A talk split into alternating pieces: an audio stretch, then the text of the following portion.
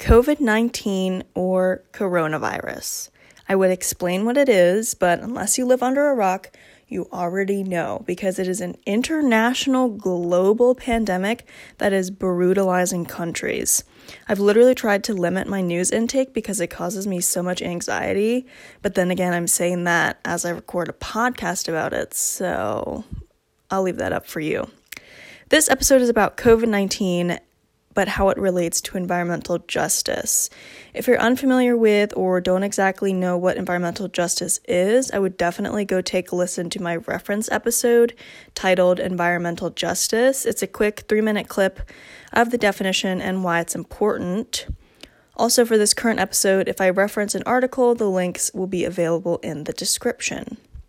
Getting right into it though, there are three main reasons that COVID 19 is an environmental justice issue these are in no particular order, by the way, but those reasons being first, racial bias, second, accessibility to basic needs, and third, the exposure, spread, and testing.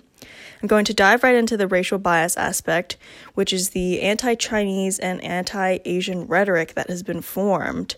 The coronavirus has been used as a scapegoat for blame, which can be seen through an increased number of hate crimes against Asian Americans.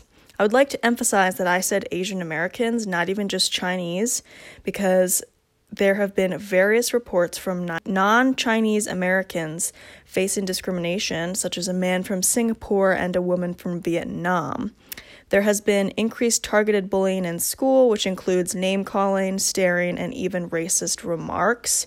Even more disturbing, from a New York Times article, a kid at a school in California was beat up so badly for being just for being Asian, that he had to be sent to the emergency room. There are also racist remarks such as the China virus or Chinese virus or Wuhan virus.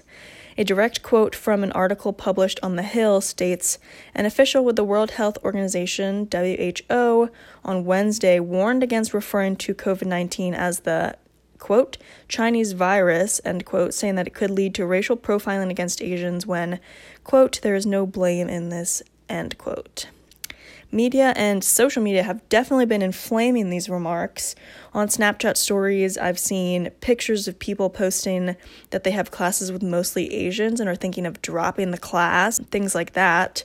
I saw a post the other day on Facebook about how China has committed, in quotes, the biggest act of terror against the United States. I just wanted to read the two definitions of terrorism from FBI.gov. First is international terrorism, which is violent criminal acts committed by individuals and or groups who are inspired by or associated with designated foreign terrorist organizations or nations state sponsored. And then there's domestic terrorism, which is violent criminal acts committed by individuals and or groups to further ideological goals stemming from domestic influences such as those of a political, religious, social, racial, or environmental nature. I'm assuming that this post was implying international terrorism because it would be nation or state sponsored, but there are studies that have shown there's no way the virus was made in a lab, as the researchers would have been able to identify the gene sequences. Also, there have been previous strains of the coronavirus, so it's not, not like it's completely new, it's just a new, more virulent strain.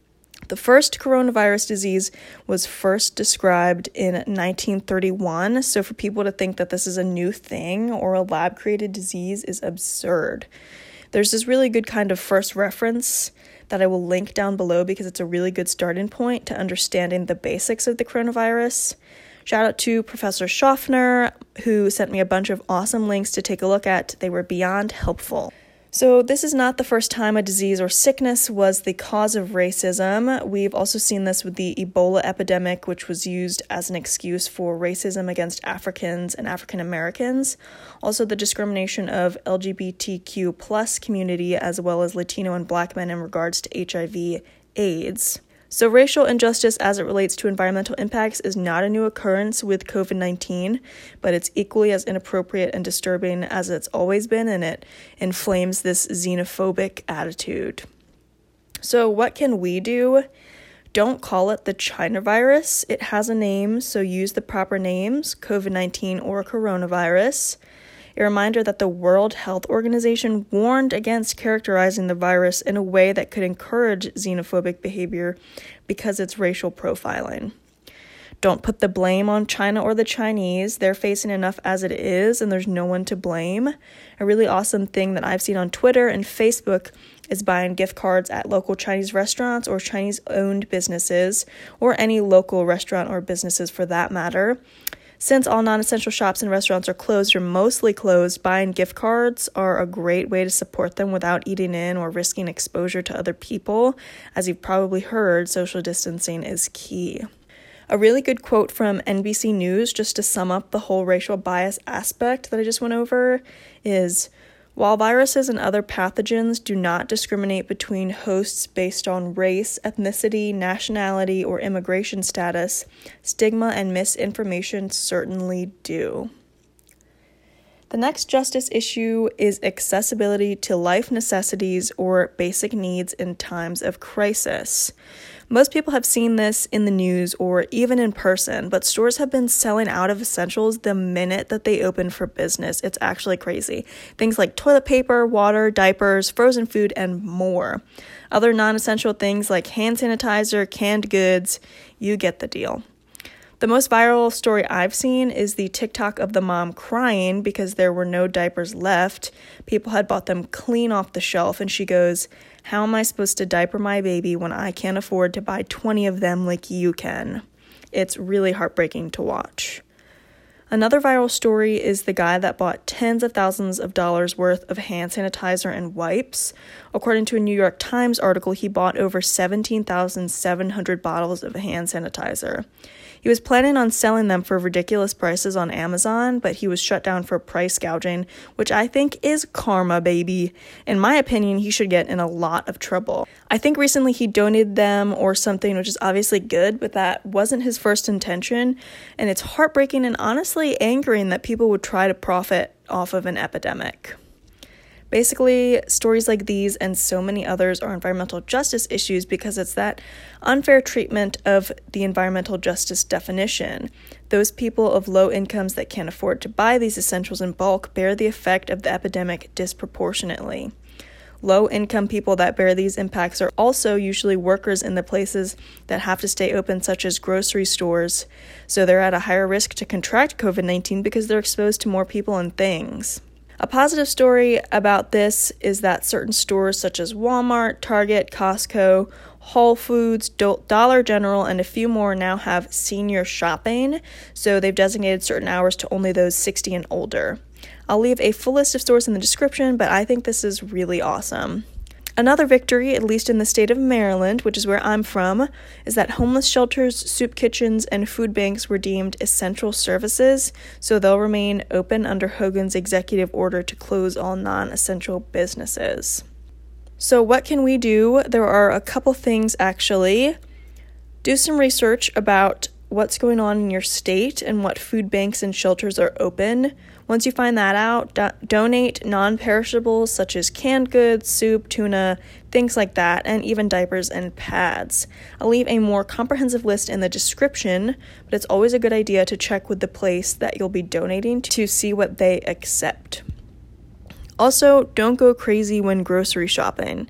This one might be harder than the last because I know there's a lot of uncertainty and anxiety and I get I completely get that, but it's important to think about those that can't afford to buy in bulk.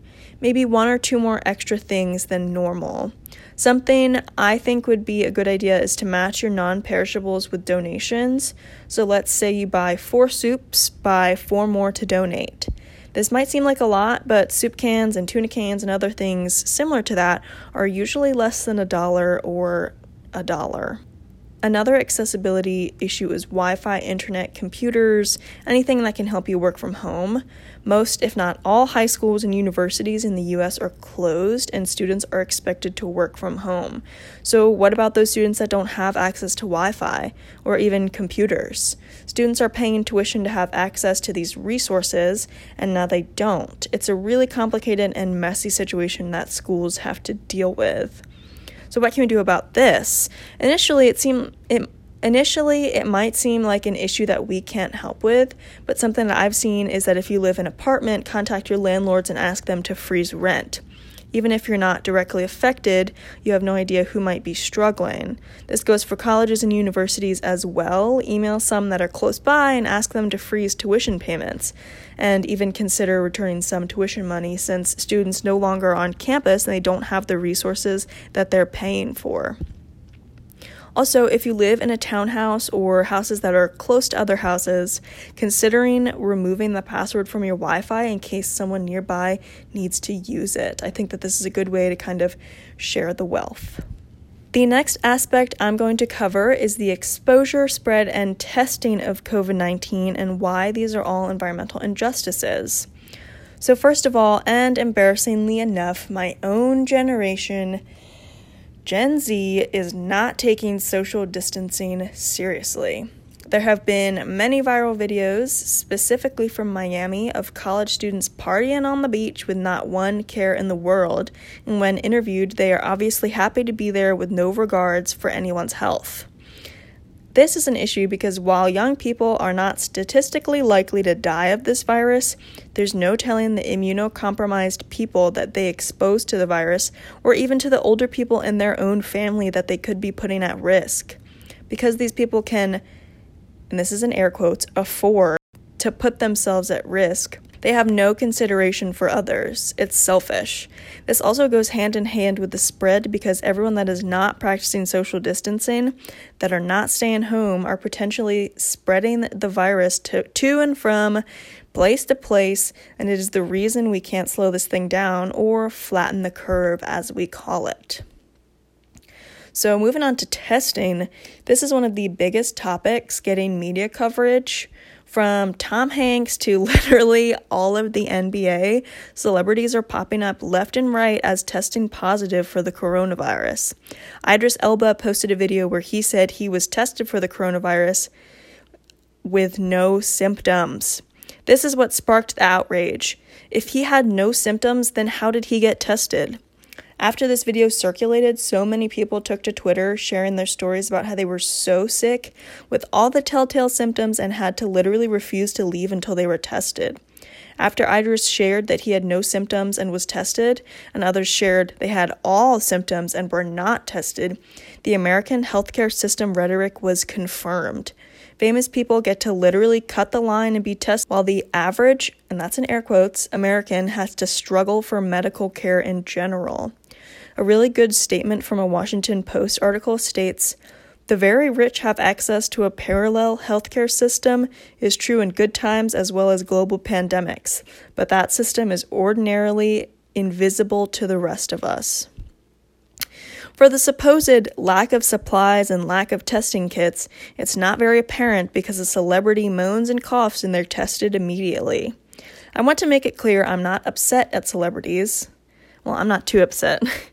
but I am upset that healthcare in the US is set up to serve the elite. So, what can you do to help with this? Well, first of all, stay at home unless it's absolutely necessary to get groceries that you need. Just chill at home. I don't know about you, but I listen to what my doctor advises me to do, and if they are telling everyone to stay at home, I'm going to do it. Another thing that you could do is donate to local hospitals that are running out of supplies. I've seen this all over the news that face masks are low supply and people are raising the prices of these things. So, donating money to local hospitals is a good idea. So, that is all I have for you guys today. To sum everything up super quick, the Chinese are not to blame. There's no one to blame except people that continue to go out in big groups and party and stuff like that. Everyone is being impacted by this but there are people being disproportionately impacted, such as low income households and the immunocompromised, and stay home. That's the best thing we can do to help slow this thing down. Thanks everyone for listening. Definitely subscribe, follow me, all that stuff. The episode for next Sunday is going to be food waste. One of my favorite topics to explore. Um, I hope that I can offer some insight for everybody. Thanks again for listening. I hope you join me in the next one.